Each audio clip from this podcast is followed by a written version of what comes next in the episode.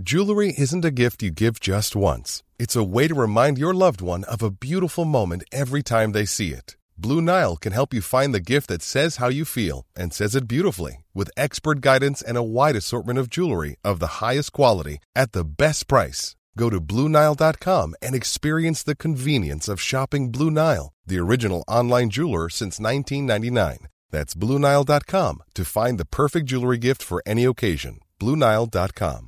Hey, it's Ryan Reynolds, and I'm here with Keith, co star of my upcoming film, If, only in theaters, May 17th. Do you want to tell people the big news? All right, I'll do it. Sign up now and you'll get unlimited for $15 a month in six months of Paramount Plus Essential Plan on us. Mintmobile.com slash switch. Upfront payment of $45 equivalent to $15 per month. Unlimited over 40 gigabytes per month. Face lower speeds. Videos at 480p. Active Mint customers by 531.24 get six months of Paramount Plus Essential Plan. Auto renews after six months. Offer ends May 31st, 2024. Separate Paramount Plus registration required. Terms and conditions apply if rated PG. Hey everyone, before we get into today's podcast, we have a live in person Naughty and Nice Tarot show coming up. You can buy your tickets from the Anne and Renata webpage at anneandrenata.com. And the end is spelled A N D, not a symbol. See you there. True Hauntings is a Human Labs original podcast.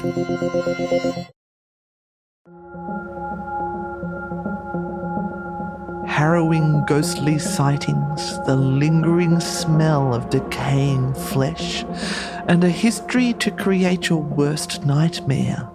The Beechworth Lunatic Asylum has the grisly reputation of one of the most haunted sites in Australia.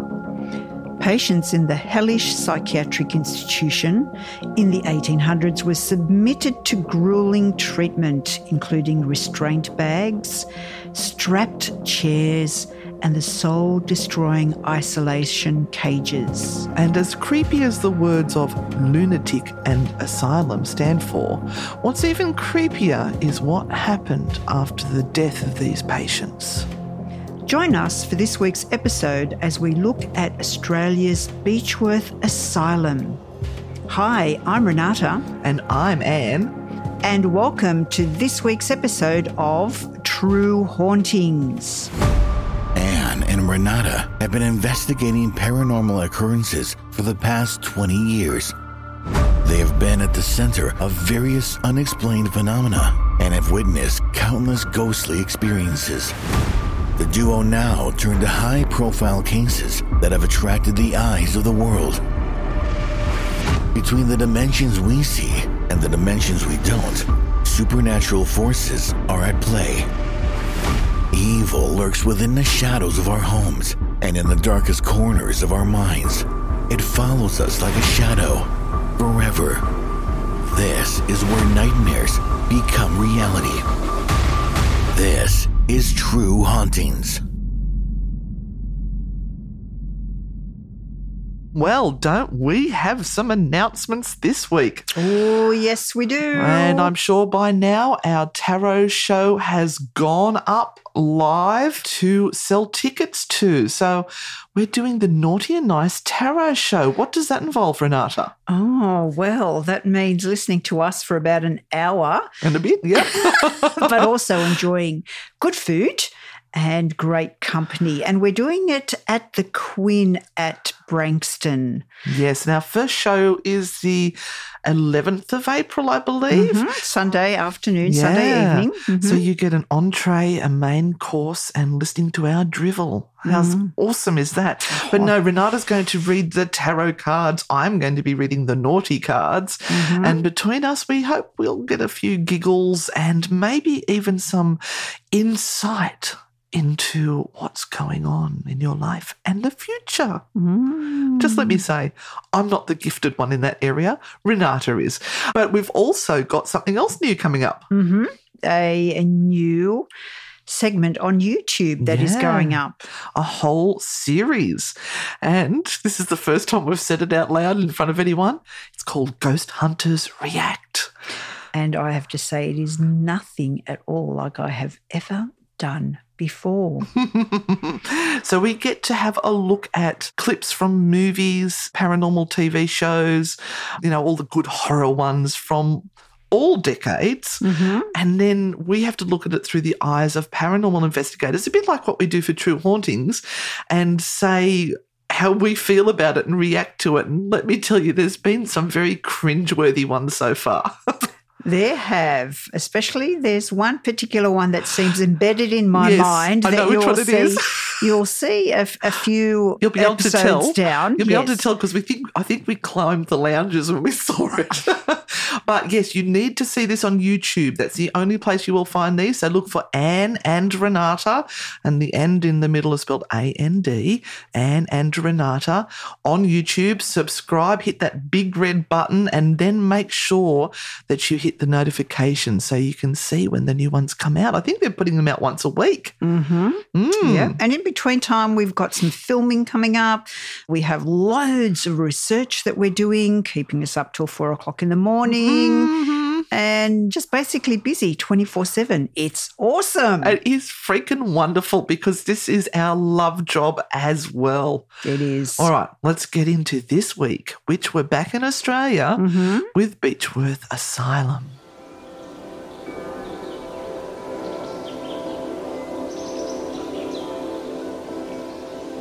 Since my relocation to Kelly Country in Victoria, I have made several excursions to the historical town of Beechworth, seeking out yarns of Ned Kelly.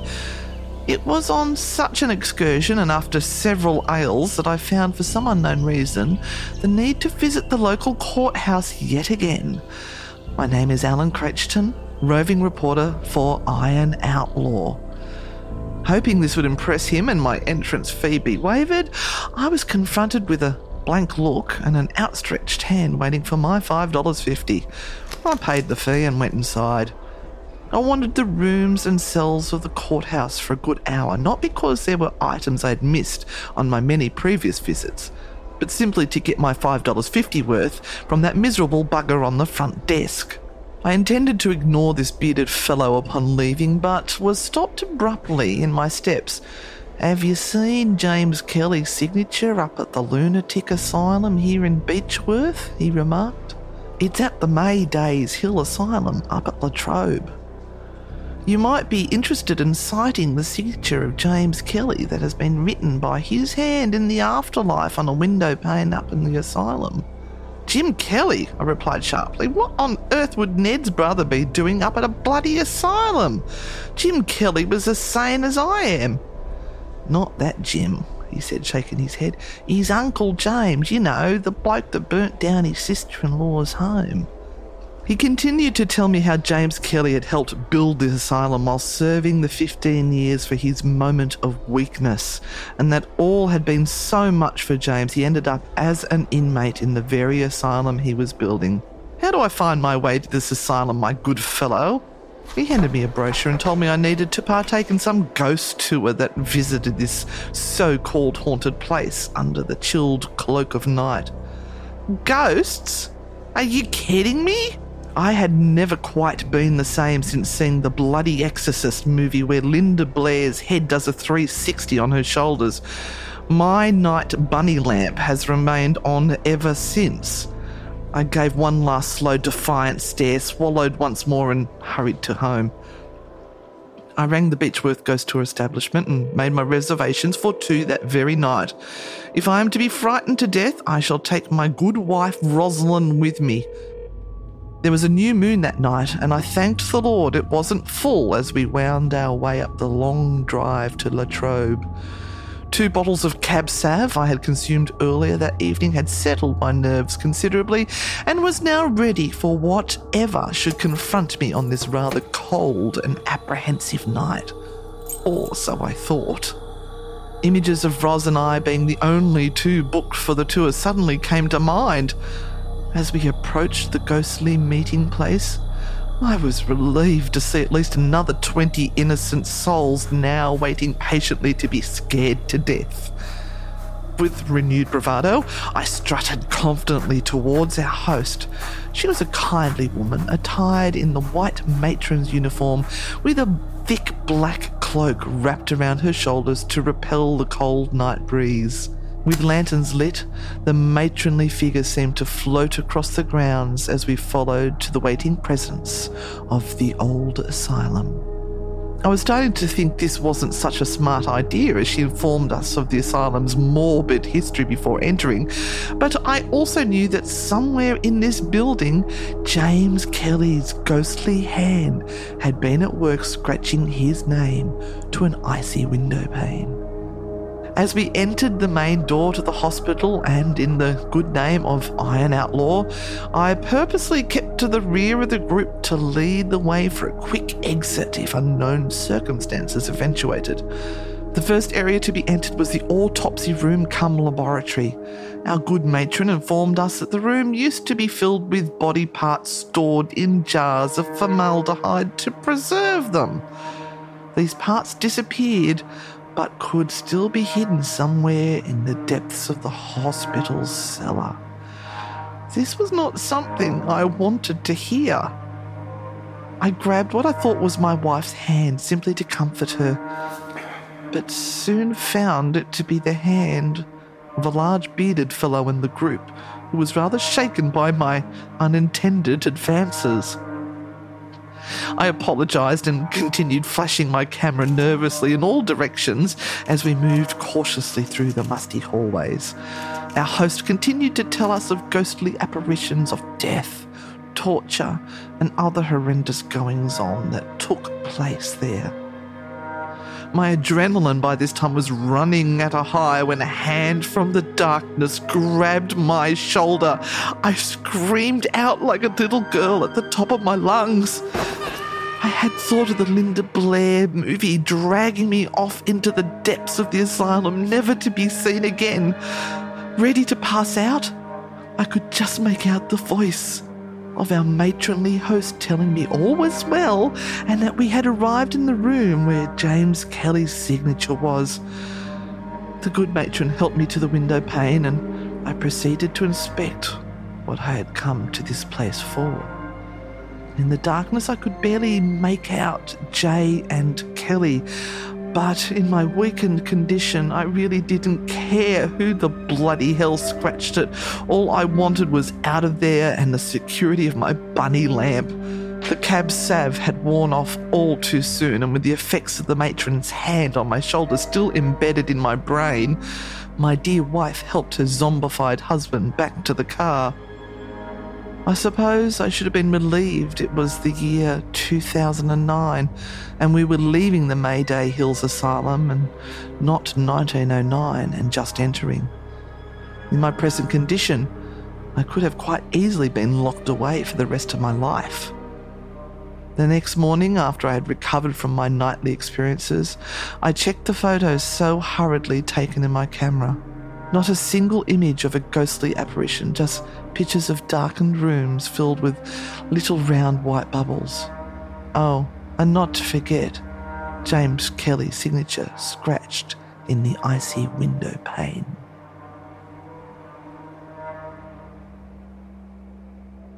So, before I go into the history of Beechworth Asylum, which we have actually visited, I haven't. very luckily, I haven't been to Beechworth. I've been to Aradale. haven't you?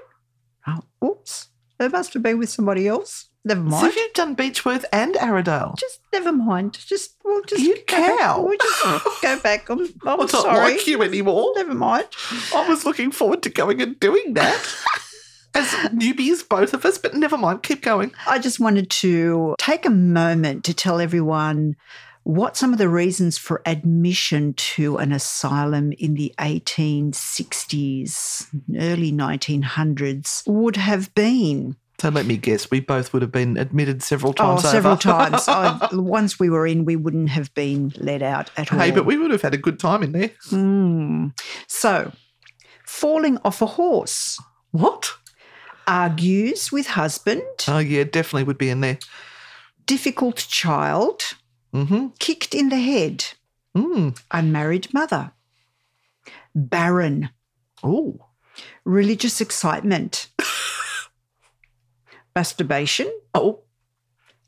uncontrolled sexual appetite, tuberculosis, overwork, Yeah, we suffer from that. sunstroke, I've had that.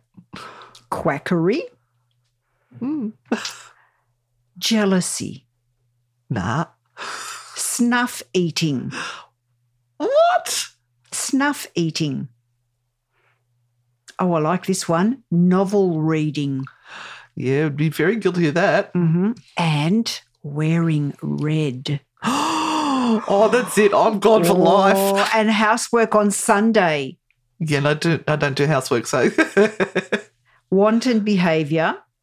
Can't speak English. oh, really? Desertion by husband. Superstition. Hit by a wagon. There you go. All right. Well, without revealing exactly what I'm in for, I, I'm guilty of nine of those. Oh, gosh. Isn't that crazy? Isn't that just an awful, awful list of reasons to be put into an asylum? That's insane. It is. It is, but it gives you a little bit of a, a, background to the type of people that would have been in these institutions. There would have been such a mix of different ages and reasons for going in. And you only needed, I think, two signatures to get you into the asylum. to be committed. Mm. And for many men, that was quite an easy thing to appropriate. hmm Uh, and so there were many, many women who were put into these asylums. Just because the men were sick of them. Yeah. Oh, wow. The So- lack of the lack of understanding of mental health in the the 1800s just is astounding. But then, who's to think in the 22nd century when they look back at this century and what we've done, they're going to say the lack of understanding of mental health. Uh, I suppose we're learning from century to century on how we can be better. We are. We are. So the site of Beechworth Asylum was reserved back in 1864, following the decision a year earlier to erect two large new asylums in country Victoria. So, yes, one at Ararat, which we have been to, and the other at Beechworth. So the government contractor was Mr. Abraham Lineker, and he offered a tender of £80,000, which was accepted, and the work started on the 16th of December 1865. So the final cost for all the lodges, the workshops, the sunken wall, the ha-ha wall, Oh, yes, the haha wall. Yeah. and the furniture were all £107,982. So £20,000 over budget. Mm. So the asylum opened on October the 24th, 1867, and it incorporated a large farm, a vegetable garden, and extensive ornamental grounds. yeah, I believe they grew everything they needed. They were quite Yes. self sufficient. They were quite self sufficient. So the 1905 Cyclopedia of Victoria described the hospital as the only really imposing building in Beechworth. And I think when we went there, it probably wasn't very much different. Well, I wouldn't know because I didn't go with you. The article goes on to further describe the hospital and its routine. The hospital for the insane is built on the top of a hill and is surrounded by extensive grounds, which are cultivated by the inmates themselves under the supervision of the warders. The institution is capable of accommodating between 500 and 600 inmates, and besides the immense wards necessitated by so large a number, several cottages have been erected to accommodate 25 patients in each. The cottages are for the use of the old and harmless lunatics. That would be us. The, the work of the institution is performed almost entirely by the patients themselves, who are taken care of by male and female warders. There is a fine concert hall adapted for theatrical or musical performances where entertainments are given, at which the more harmless patients assist. This hall was artistically painted and decorated by one of the wardens, who also painted several sets of scenery, but it was since it has since been retouched by one of the patients. So there were only two categories back then. If you were in an asylum, Right, yeah. you were either classified as an imbecile or an idiot. Oh, nice. Yep. So the the DMV5 didn't exist, Mm-hmm. uh, which could tell you what type you were. It was either one or the other. Mm. And it was quite normal to see very young children in asylums as well. I remember in one article I read the the youngest. I think there was six in the the boys' ward. Six years old. Something ridiculous. And the like oldest that. one there was 28. Mm. All in the one ward. Yep. So this asylum actually had a men's ward called the Bull Pit, and I'll Mhm. talk about that in a Oh, minute. yes. I've got some stories on that. So the complex continued to function as a psychiatric hospital until the late 20th century. And in 1938, the Wangaratta Ladies Auxiliary formed. oh, I bet they make nice scones. Oh, I bet they do. I bet they've got a cookbook out. and the community members took an active role contributing to patients' comforts and interests, which was nice. And look, we just have to make a little quick mention here. We've got our information today from the Palace of Broken Dreams, which is a brief history of Beechworth Asylum.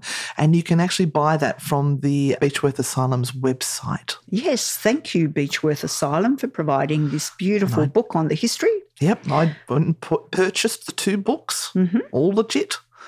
So by the 1960s, a nurse training school was established at the hospital. In 1962, the mental retardation and mental hospital sections were officially separated. In 1977, the psychiatric hospital was proclaimed and renamed as such under the Mental Health Act in of 1959. In 1992, all intellectual disability clients had been removed from the hospital and placed in other forms of accommodation. And by 1993, the psychiatric hospital had a capacity of only 130 beds Oh, with only 20 available for acute adult patients and more than 70 for geriatric patients. The Beechworth Psychiatric Hospital was finally decommissioned in 1995 when so many similar facilities in Victoria underwent the same process. Now, La Trobe University then bought it in 1996, the whole property for $750,000 and they continued to use sections of the facility until 2011. And then they sold it off to private owners in 2013. so you've been to both of these asylums. Are mm-hmm. they identical? Very similar. Even with the buildings that are out the back and everything? This one has loads of little buildings all over the place. Mm. The property is huge. And we'll talk a little bit more about that in a minute. I'll Okay. just I'll just I'm all finish this. excited to hear about it. The new owners, two local businessmen who are passionate about ensuring the facility lives on, are leasing and selling sections to tourism operators and arts based businesses, as well as making a few of the smaller buildings available for private purchase for residential purposes. Oh, Fancy living. so can you stay there? Fancy living on an asylum. Oh, I'd be happy there. There are, I do remember there is one section that we weren't allowed to go close to because it was privately occupied. Mhm. Weird. But Oh, look who's calling things weird. yeah, I guess. I think we're the weirdest of them all. So let's just have a quick look at some of these facilities. So the asylum grounds originally covered 200 acres. Uh, and as mentioned before, most of it was for allowing the premises to be self sufficient. So they had farming, orchards, vegetable gardens, and livestock. And it was also a way of keeping the inmates occupied during the day. And learning skills too. Mm. So the patients were able to work in gardens, orchards, farm, sewing room, laundry, and kitchen for their keep. Later, they were paid for their labour. It was thought that working to help support themselves gave the more capable patients a sense of purpose and self esteem. So, originally, only kerosene lamps and fireplaces gave light and comfort to the occupants. There are fireplaces all through the facility, mostly unusable now, and electricity was connected in 1926. Now, there were 3 million handmade bricks in the whole establishment. The timber was hand sawn and they had handcrafted nails and fasteners. which is amazing. Mm. So they had a recreational hall, which was constructed around the mid 1860s. So I've decided not to go through every single building and tell you about it. I've just chosen a few that were of interest. And of course, when you go on a tour, it is just impossible to go into everything and check it out. But it is really worth doing the tour late at night because it is extremely spooky. I reckon you actually should do the tour during the day as a history tour, then come back and do the ghost tour at night because then you see it in a whole different Yeah. We, perspective. we did do that. We did do that. Oh, good on you. So take me. I am going to start off with the women's maniacal ward. So the northeast section of the female patients wing was constructed as part of the original in the 1860s. Today, this section is easily the most historically important part of the facility due to it still retaining the most original layout of any ward in the asylum. It is the only ward in which the early pink hued wash finish to the external render remains visible. They painted everything in these horrible pink and blues, which were supposed to be soothing. yeah. So they've kept everything as historically Accurate? and accurate. Yeah. So they haven't changed too much, um, although you will find that it is really, in many cases, some of the areas are, are very run down, paint peeling everywhere, of course. And you, know, you can imagine a, a place like that trying to be uh, continually looked after. It's just impossible. Yeah. It's impossible. For ghost hunters, it's amazing because we want run down Yes. places and dark places. But I can imagine it would be an, an ongoing thing. So there, in in this particular wing, there have been some alterations, but mostly everything is original, especially areas like the laundry and the boiler house. It really appears that not much has been added to it, except when a larger heating plant was installed by the engineers. That made a little bit of a difference. The Northeast Women's ward was also known as the Women's Maniacal Ward, and that also included a laundry, and there was a sewing section in the front area on the first floor. So Oh, needlework for ladies, yes, of course. yes, they they did keep them busy. I wonder whether it was a good idea giving some of these ladies needles. Mm. I think that And well, scissors. just remember some of these women were put in there because their husbands abandoned them or they had PMT or you know it's they would be perfectly sane people so they're probably quite enjoying a little bit of needlework and stabbing the needle into the material and thinking of their freaking husband. Oh, gosh. Now, the ward still contains eight original 1860 cells. Oh. With four on the ground floor and four immediately above on the first floor. They are as creepy as hell because they have gouge marks and teeth marks Oh my god. from patients that really wanted to escape, and that's still in the timber. trying to eat their way out. Well, if you can imagine how I suppose if their fingers were bloody and raw, they'd go for whatever they can yeah, how awful it would have been Oh. in a space like that. Wow. It doesn't bode well to put someone who is having a, a bit of a An episode. an episode in a space that is small and enclosed. Mm. So the cells open onto the day room, but it's all still covered. It's all still covered in, which, you know, can also lead you to, you know, feel really enclosed and slightly claustrophobic. Mm. So I'm going to talk very quickly about the men's ward and the bull pit Oh, and the bull why pit, why it would have been called the bull pit. So the bull pit is said to have been exclusively used for younger men Mhm. who were in their early teens and in their 20s. Oh, what a good idea to put all this testosterone laden males into one area. Exactly. So the name bull pit is supposed to come from the effect that it would have had on all of those young testos- testosterone fueled young men, all in the same proximity. Yep. And like really in a pen.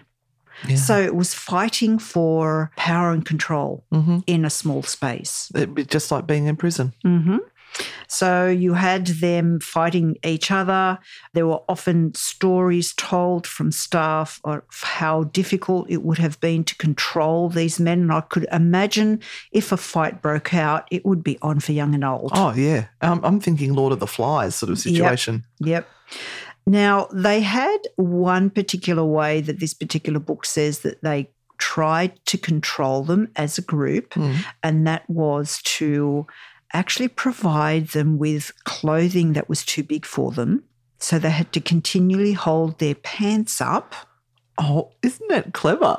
and to also. Dreadful, but it's clever. Yeah, and to also put laxatives in their oh, food. Oh, No. So it meant that they were continually trying to keep their pants up and go to the toilet. I'm That is sorry. awful. It's just dreadful. Yep.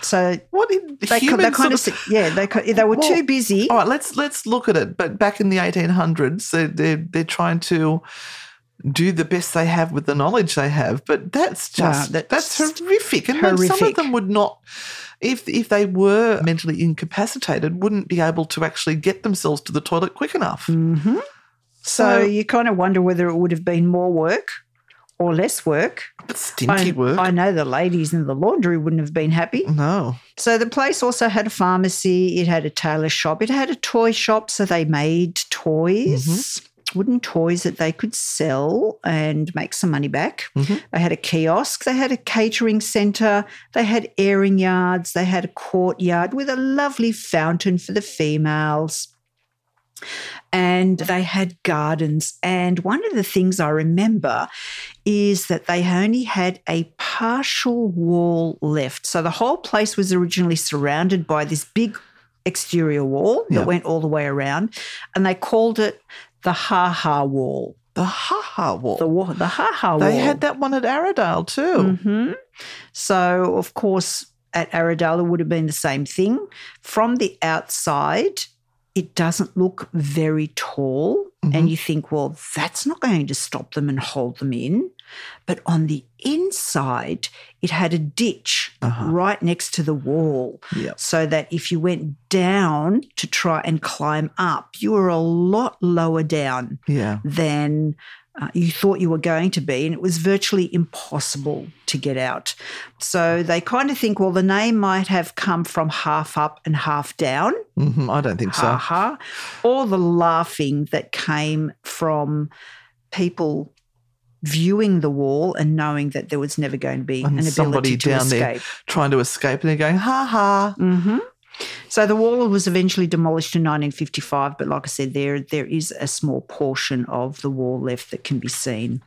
So there are also a number of different lodges around that held either female patients or male patients, and some other extra buildings that would have also been external clinics. Now, there's also a morgue and a chapel the Chapel of the Resurrection, which was constructed in 1868 as the dead house or mortuary for the hospital. So hang on, it's a chapel and a morgue? Yes, yes. Well, you know, easy to have the two together. Yeah. Okay. So the original building didn't have any windows, but it kind of looked like it had windows. So it looked like it had external windows, but it really didn't. And the floor in both rooms sort of sloped inwards from each wall uh, so that there would be a, a drainage pit in the center of the floors. And Is this for the boys with the pants that keep falling Oh down my with the gosh, I laxatives? just- or I is it for the bodies that were I don't know. Oh. It just, yeah. I think it was originally used as a mortuary and then they converted it to a chapel Right. later on. So I don't think it had the Oh. same use at the same time. it could be really awkward. Mm. They had a nurses' hostel, they had a pavilion, and of course, Beechworth Asylum was really well known throughout the area for the beautiful gardens. And you would have the asylum opened on a weekend. And so the locals would actually come in and stroll through the gardens and have picnics in amongst the inmates. It was just the thing to do. What a bizarre thing to do. I, that, Mm, well, okay. often asylums used the best area in a township Yep. or the largest area in the township. I know here in Newcastle it was the same thing where it was right up on the hill in a extremely great area. yeah, Um, the views and- over the ocean and Mhm. yep. And so they would also open up the asylum there on the weekends. You sound And like you were there once, they, Renata. running tours, of course. I mean, running tours. Uh, and they would have bands playing and games happening on the lawns. And no doubt they would present their best patients course, out in the public. of course. Oh, of And everyone would walk away going, Isn't this a beautiful place? Oh, yes. I might Yes. come here for a little rest. Yes, what a lovely place. Wait till they get to my stories. I'll be going, no. So I just want to finish off with this little bit of an information about what appeared in the Ovens and Murray Advertiser in 1903 about the Beechworth Asylum. For those who would be thinking about what it might be like in there. And it says a first class modern lunatic asylum serves quite a variety of purposes. In the popular mind, it is merely a place for isolation and safety of the dangerous.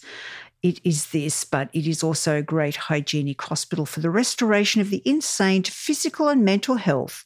It is a house of moral and physical education, a school of elementary, artistic, scientific, literary, and even religious training. Now, I don't know how many people actually left asylums in those days and whether any of them would have left with any of these capabilities that this article is saying. Mm, I think they took them to the nicest parts of the asylum to have a look at. Mm.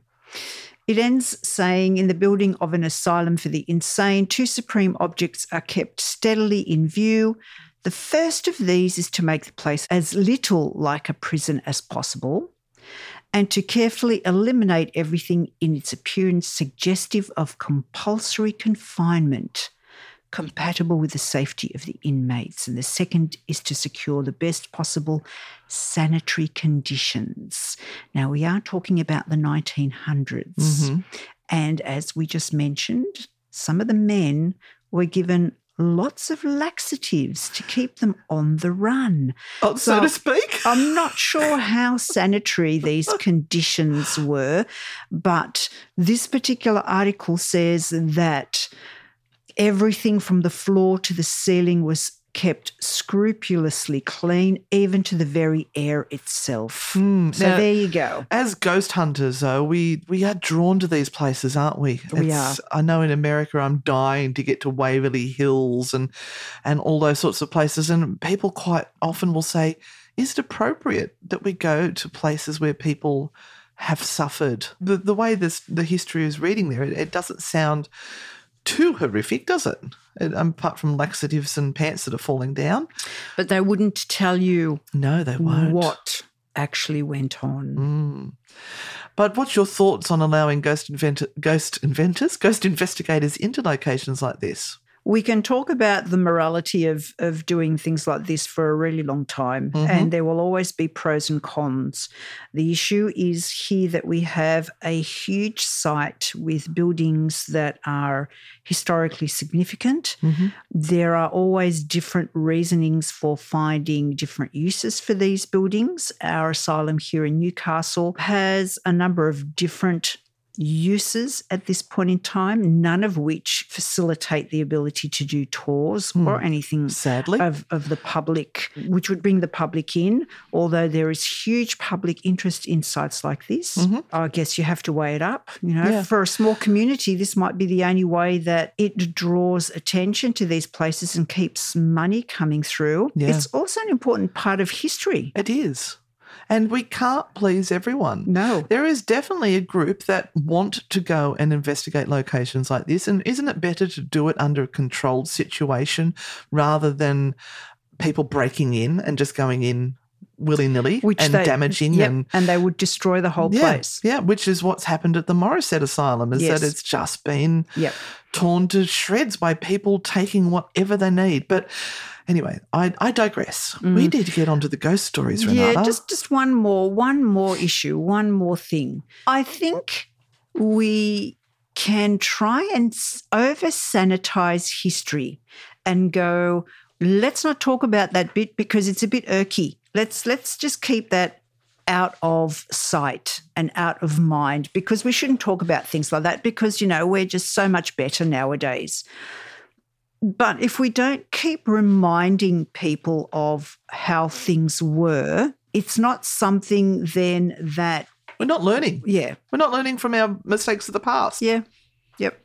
If you've put it in a way that I've been trying to put the words together, I just can't. I know words are hard today. We're just Yeah. going to say the words are hard. No, but it, it sort of it, it takes me to that point where like we went to the concentration camp in Poland where my mother was for six months or going towards the end of the war. And people would say, well, you know, why do you want to have a concentration camp still there and open for visitors? From the point of view that there are people on this earth at the moment that say those concentration camps never occurred. They, ne- Yes, they never happened. fake. It was all fake. That's a Hollywood set. And you go, no. Australia doesn't exist either. So there are, uh, I guess, wider reasons to have these places open. So, like you said, we improve. We Yeah. don't make the same mistakes. We actually improve. Sometimes we've got to be confronted with that horror to just realize how depraved humans were. How would you like to look five years younger? In a clinical study, people that had volume added with Juvederm Voluma XC in the cheeks perceived themselves as looking five years younger at six months after treatment. Look younger, feel like you. Add volume for lift and contour in the cheeks with Juvederm Voluma XC. Reverse signs of aging by adding volume to smooth laugh lines with Juvederm Vollure XC. For important safety information and to find a licensed specialist, visit juvederm.com. That's J U V E D E R M.com. Not for people with severe allergic reactions, allergies to lidocaine, or the proteins used in Juvederm. Common side effects include injection site redness, swelling, pain, tenderness, firmness, lumps, bumps, bruising, discoloration, or itching. There's a risk of unintentional injection into a blood vessel, which can cause vision abnormalities, blindness, stroke, temporary scabs, or scarring. Talk to a licensed specialist to find out if it's right for you. Hey, it's Ryan Reynolds, and I'm here with Keith, co star of my upcoming film, If, only in theaters, May 17th. Do you want to tell people the big news? All right, I'll do it. Sign up now and you'll get unlimited for $15 a month in six months of Paramount Plus Essential Plan on us. Mintmobile.com slash switch. Upfront payment of $45 equivalent to $15 per month. Unlimited over 40 gigabytes per month. Face lower speeds. Videos at 480p. Active Mint customers by 531.24 get six months of Paramount Plus Essential Plan. Auto renews after six months. Offer ends May 31st, 2024. Separate Paramount Plus registration required. Terms and conditions apply if rated PG. Hiring for your small business? If you're not looking for professionals on LinkedIn, you're looking in the wrong place. That's like looking for your car keys in a fish tank. LinkedIn helps you hire professionals you can't find anywhere else, even those who aren't actively searching for a new job but might be open to the perfect role. In a given month, over 70% of LinkedIn users don't even visit other leading job sites. So start looking in the right place. With LinkedIn, you can hire professionals like a professional. Post your free job on linkedin.com/people slash people today. Planning for your next trip? Elevate your travel style with Quince. Quince has all the jet setting essentials you'll want for your next getaway, like European linen, premium luggage options, buttery soft Italian leather bags, and so much more. And is all priced at 50 to 80% less than similar brands. Plus, Quince only works with factories that use safe and ethical manufacturing practices. Pack your bags with high-quality essentials you'll be wearing for vacations to come with Quince. Go to quince.com slash pack for free shipping and 365-day returns.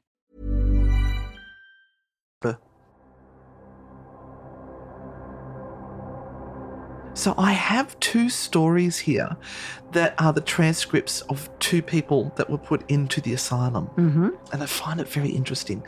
So there's Daniel Dooley, 59, 23rd of August, 1892. Now, guys, there are some things that are said in here. Please remember I am reading the transcript, so please don't yell at me.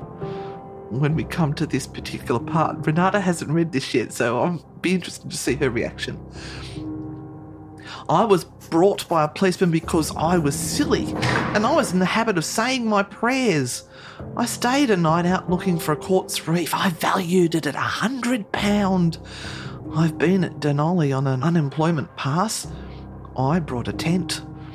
I saw a lot of a lot of larrikins there, and they burned my tent. When I came back, I could not find the place. I met five men dressed like navvies, which are Irish workers. I spoke to them, and they did not answer.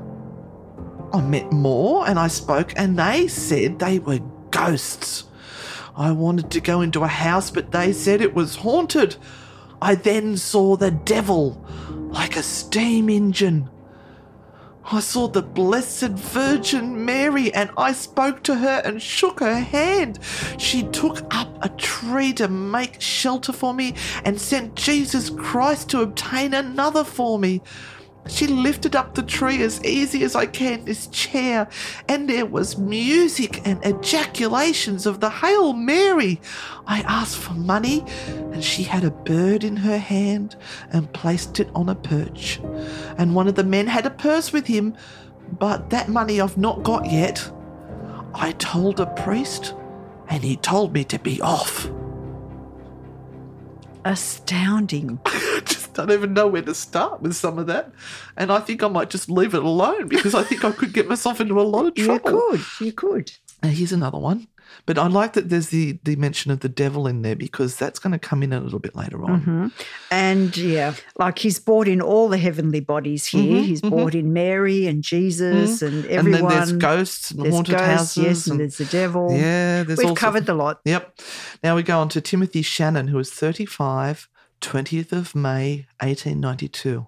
My name is Tim Shannon. I was born in County Clare. I have friends out here too in Melbourne.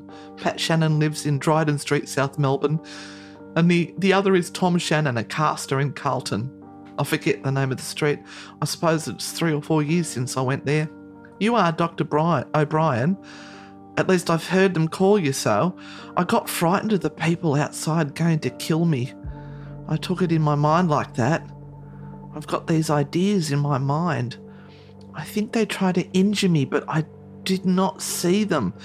I would like to get out, but I think he could not support me if I did not work. I used to take four or five pints of beer. I don't sleep at night. I'm frightened at somebody coming to kill me. I'm not strong enough to work. Poor sad soul. Yeah, so he's got paranoia kicking in there, and mm. there's people coming to kill him all the time. Yeah. It must be very hard to live in a, a mind like that. It'd be just sheer terror all the time. So, all right, let's get on to the ghost. So, once again, I am going to be drawing on some information from a book I got from Beechworth Asylum, and it's called The Haunting of Beechworth Asylum Spirits of Broken Dreams. So, their uh, website is asylumghosttours.com, and you can find these books there if you're interested. And hopefully, Victoria is going to be available for all of us to go back and explore shortly. I'm sure some of these places are reopening as this particular podcast comes out. So, if you are in the area, certainly the Asylum Ghost Tours of Beechworth and Aradale are amazing spots to go and investigate. So, if you are a paranormal investigator or a ghost hunter, make sure you visit and take the ghost tours that are available. So I'm going to start off by telling you about the most important ghost on the site as far as I'm concerned. Now, this is Matron. Of course, it has to be matron. Of course, it has to be Matron. Now, as you know, I worked at Q Station for many years and we had a very dominating spirit there, which was Matron. Mm-hmm. And she was like caretaker for the site and watched everything that was going on. And we always used to go up and say hello to her before we'd start tours. So that she was always happy. But this, the, the matron here at this place is actually a very kindly, wonderful person. And her name was Matron Sharp. Now, when she was alive, she was fiercely protective of her patients. And regardless of what they were in for, because the uh, the asylum was used for overflow from the jail for quite some time as well. Regardless of who these people were, she wanted to take care of them to the best of her ability. And for her time, she was very forward thinking. She introduced music therapy Wow. and pet therapy. Ooh, pet Now, therapy. Pet therapy is a big thing. I mean, I worked in aged care for a while, and both those things just bring smiles to the faces of the people in aged care. So there's unconditional love from an animal, Mhm. and they they don't judge people the way they look or anything. They just accept pets. so it's said that she is still there and caring for the patients that are left behind. And she makes herself known by a comforting hand that would just appear on your shoulder, a bit like what that lady did, who was dressed up as the matron and scared the poor fella to death. Now, one of the other ones that is there is a woman in white. Why is it there's always a woman in white somewhere? Fancy that. Yeah. I Uh, wonder whether they, yeah, did they just walk around in their normal clothes? They would have, wouldn't they? Or in their 90, I don't Or in know. their 90? but uh, I suppose, don't you, when you die, what you die in is what you wear for the rest of your eternity? so they say. So maybe that's why there's so many night dresses out there being seen. Now, the, they talk about also, this is from a, a video that I watched on YouTube.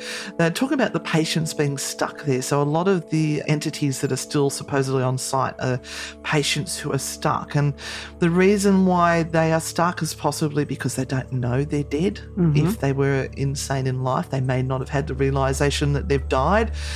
But another one suggested that they are too fearful to run away mm-hmm. because they, they had the fear of God put into them about ever running away. So, and also it is a safe place for them. If you are someone who is uh, mentally unwell and you are dealing, though, with things that you cannot see continually, would you even have a concept of going elsewhere? Yeah. Yep. And as we said, there was people there as young as 6 Mm. That's just mind blowing. So that the the six year old that I referred to was the bull pit, and as you were saying, there was young males put in theirs. So the type of person that was put in there was those with Down syndrome, epilepsy, ADHD, autism. They would have eighty to one hundred and twenty boys in that area. The normal age range was 13 to 26, but as as young as six and as old as 28. They had the overflow from the jail, mm-hmm. the the violence that would have ensued in that area, mm. even trying to pull up their pants and with diarrhea. Mm. There was reports of sexual assault and also the be our bitch sort of syndrome, which is very like jails, mm-hmm. and that's what it was like. It was like a prison. So the activity that they generally get in that particular area. Audible voices, so they can actually hear disembodied voices. Wow. Um, so I'm wondering whether they're actually listening in on conversations that are being had. Mm. There's also taps, like the, they can do the, you know, we do at the jail sometimes. We'll say, Can you make this noise? Tap, tap. And they'll get responses like that. There's also footsteps that are quite, because I imagine there would have been a lot of pacing that was going on. So a lot of that footstep noise. Oh, I'd love to take our bionic ears up there and have a listen. Now, the, another area where there is actually two well-known entities is the kitchen area, and it, it, looking at the video, it was built in the 1980s, I think. So it looked like a fairly reasonably new area, but there are two entities there that are supposed to reside, and it's Carlisle and Benjamin. Now, they didn't mention much about Carlisle, but they did talk about Benjamin. Mm-hmm. Now, he's only supposed to be eight years old, and he's known to scratch people. He also does the taps and knocks, and he's been seen doing the backward arched over Oh, yes. run Yes. that you that we saw on The Exorcist the other day. Yes. So that oh, can you imagine seeing that? and another interesting area is Grevillea, which was the male infirmary. So that's where they had the, the mental disability patients and also infectious diseases. They also did the electric shocks in there and lobotomies. In that particular place, they get a lot of emotional feeling. So people will pick up on things like anger. There's also a cellar. A cellar. I do like a cellar. And there's a, a, whole story there from this Luke Clifford, I think his name was, on this particular video. And he felt his arm grabbed um, and he felt like he got pinned to the wall, and they had to actually get him out. And as they were getting him out, he was pushed on the stairs as well. And then mm-hmm. they've got photos of the scratches, and you can see that this boy could not physically have given himself the scratches mm-hmm. that were seen in this video. And he was there with his mum and sister, so it wasn't like they were there with a, a pack of teenagers, teenagers yeah. that would have been trying to scare each other. And remember in our opening story, we were talking about Ned Kelly's uncle, was it? Yes. Yes. Well, apparently that ghost is known to be there as well. So he spent 15 years there after burning down his sister in law's house. Yeah. Yeah. she must have been a bitch. he didn't die there, but he did leave madder than when he was admitted. And apparently he's now returned to his old bedroom and are uh, people who have witnessed things there say they've witnessed him banging on the walls, pacing up and down his room like a madman, throwing objects across the walls, and sometimes you might even hear deep, eerie laughter. Spooky. Now, another really haunted place in the, the complex is where the young and the old patients would go for fun time. Oh, goodness. So, this was the recreation hall, and they had decks of cards and rocking chairs, and at least two ghosts that haunt this fun house. Mm-hmm.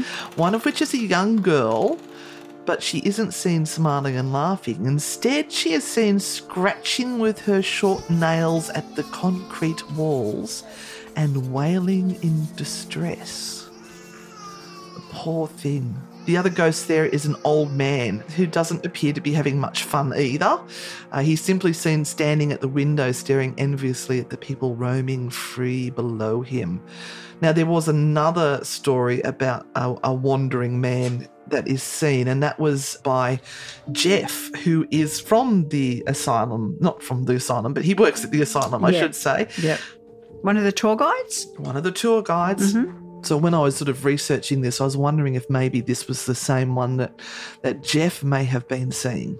So Jeff saw this particular person around the toy shop and he saw what appeared to be a tall gentleman wearing a full black suit, a waistcoat, and a top hat. Mm-hmm. So he saw the person underneath the tree and then they vanished a few seconds later. Then Jeff saw the same figure again when he was checking that everything was locked up in the women's ward, because of course you've got to go back and check everything's locked when you've done a tour. And he appeared to give Jeff a short little bit of a nod, you know, tip of the hat. It's almost like saying, You're doing a good job, mate.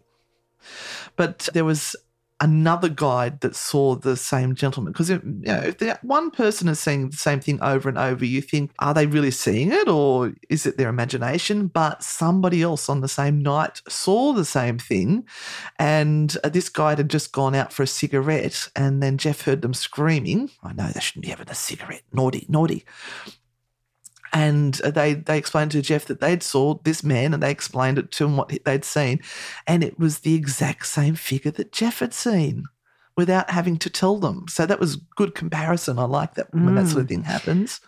I just think it's freaky that you're there on your own. I, I hope these tour guides are there with somebody else because that's a big place. It is.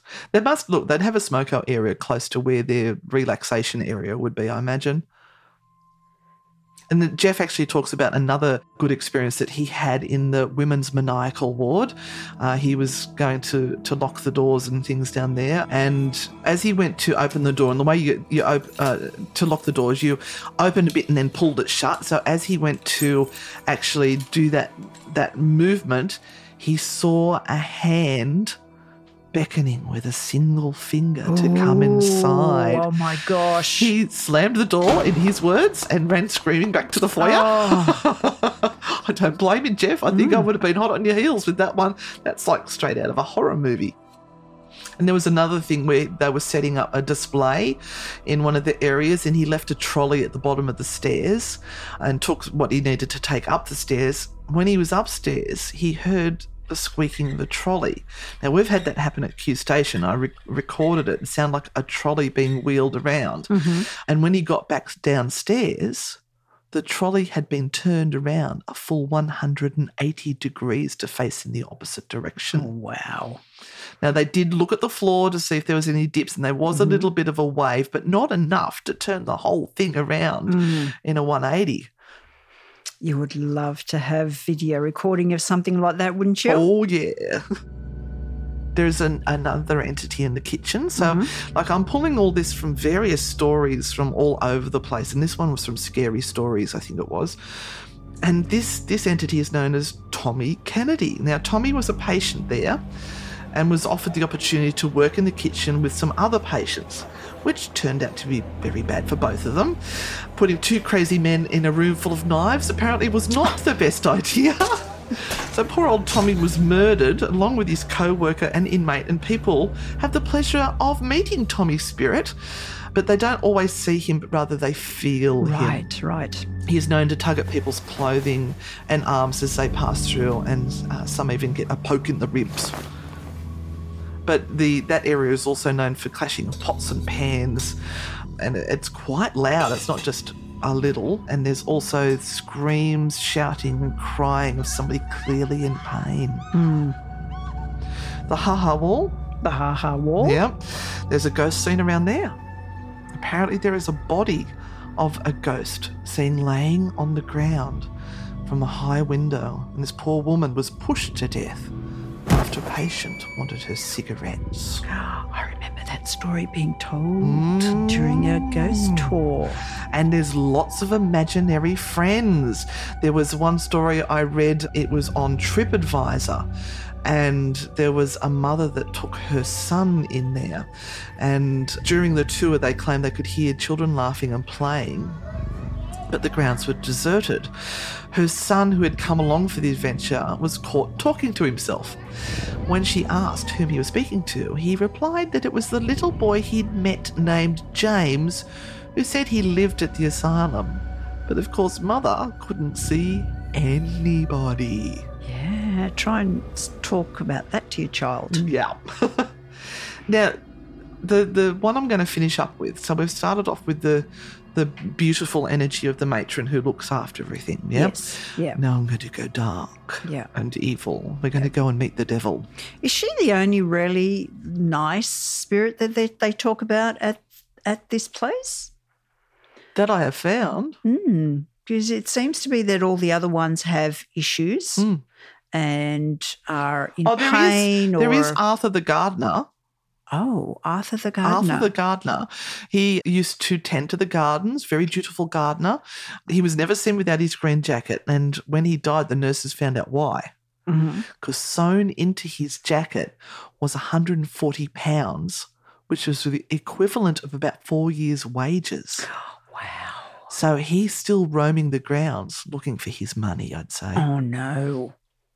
Well, at least the nurses found it, and hopefully they put it to good use. So let me get back to the devil. Mm-hmm. Did he come playing cards? Oh, we did have cards up in the rec room. All right. Where do I start? Because I've got two, two here. Let's go over here. There are reports and claims that the devil has been seen in Beechworth. They say that from within the shadows of the dark corners, glowing red eyes seem to be looking back at them. Creepier still, they claim that they feel as if something dark and heavy is following them around and didn't leave them until after they left the building. Some say they actually feel as if the dark energy is trying to take over their body and make them physically sick with stomach pains, major stomach cramps, and a sudden shooting pain through the head and dizziness. The stench of rotten flesh follows. a smell that not everybody smells. Down in the basement of the hospital is where the doctors and their unknown voluntary assistants would store bodies in body bags, ready for them to experiment on. It's believed that some of these bodies were down there for months before being laid to rest, and others were offered for demonic rituals and black magic in a way of thank you for their assistance. Devil worshipping and even human sacrificing was apparently held down in that basement. That's creepy.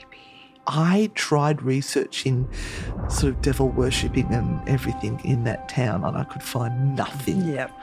To me, that sounds like a really good story. Yeah. And there's always the story of the patients being experimented on. Mm-hmm. But if nobody was claiming the bodies, then I suppose it is a way for the doctors to study and to learn. It's not always ethical. But I'm sure they were probably doing it. Mm. So, Renata, Especially when doing lobotomies. I mean, mm-hmm. it's not something that you can actually practice on a human being while they're still alive. but they did. they did, I know. They did.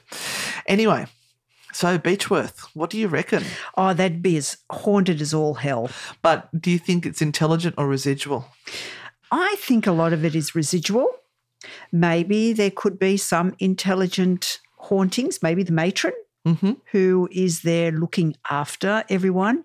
And we've had that experience where we seem to have one entity that seems to be in charge of everyone else and either gives them permission to interact or not. Hmm. But I think those walls, if they could speak, they would tell so many stories. And sometimes, just sometimes, they do speak. They and, do. And that's when people can actually eavesdrop on the daily life of what it would be like to be bound in an asylum. Yeah. So that brings us to the end of our episode. I hope you've enjoyed Beechworth. I can't wait to finally get there, even though someone didn't take me. No bad feelings. Now, everyone, please, we want you all to make sure you've subscribed to this podcast and also our YouTube channel because we have got so many new things that are going to be coming up on there. So, Anne and Renata, subscribe and make sure you hit that bell to get your notifications as well. Keep following us on Anne and Renata Frightfully Good on Facebook, Anne and Renata on Instagram and TikTok. And just keep following what we're up to because there's some pretty crazy things that are oh, happening to Oh, these two old gals. things coming soon. Yep. Next week, shall we look at Annabelle? Oh, why not? All right, it's time for another spooky doll story. Yeah, let's do Annabelle and we'll look at her and work out whether she is a true haunting or not. Hmm. Thank you for joining us on True Hauntings. See you on the dark side. Bye. Thank you for listening to this episode of True Hauntings. If you like the show, give us a five star rating and leave a review. Subscribe on Apple Podcasts, Spotify, or wherever you're listening right now. For more on Anne and Renata, follow at Anne and Renata on Facebook, Instagram, TikTok, and YouTube, or visit their website www.anneandrenata.com. True Hauntings is a part of the Human Labs Podcast Network.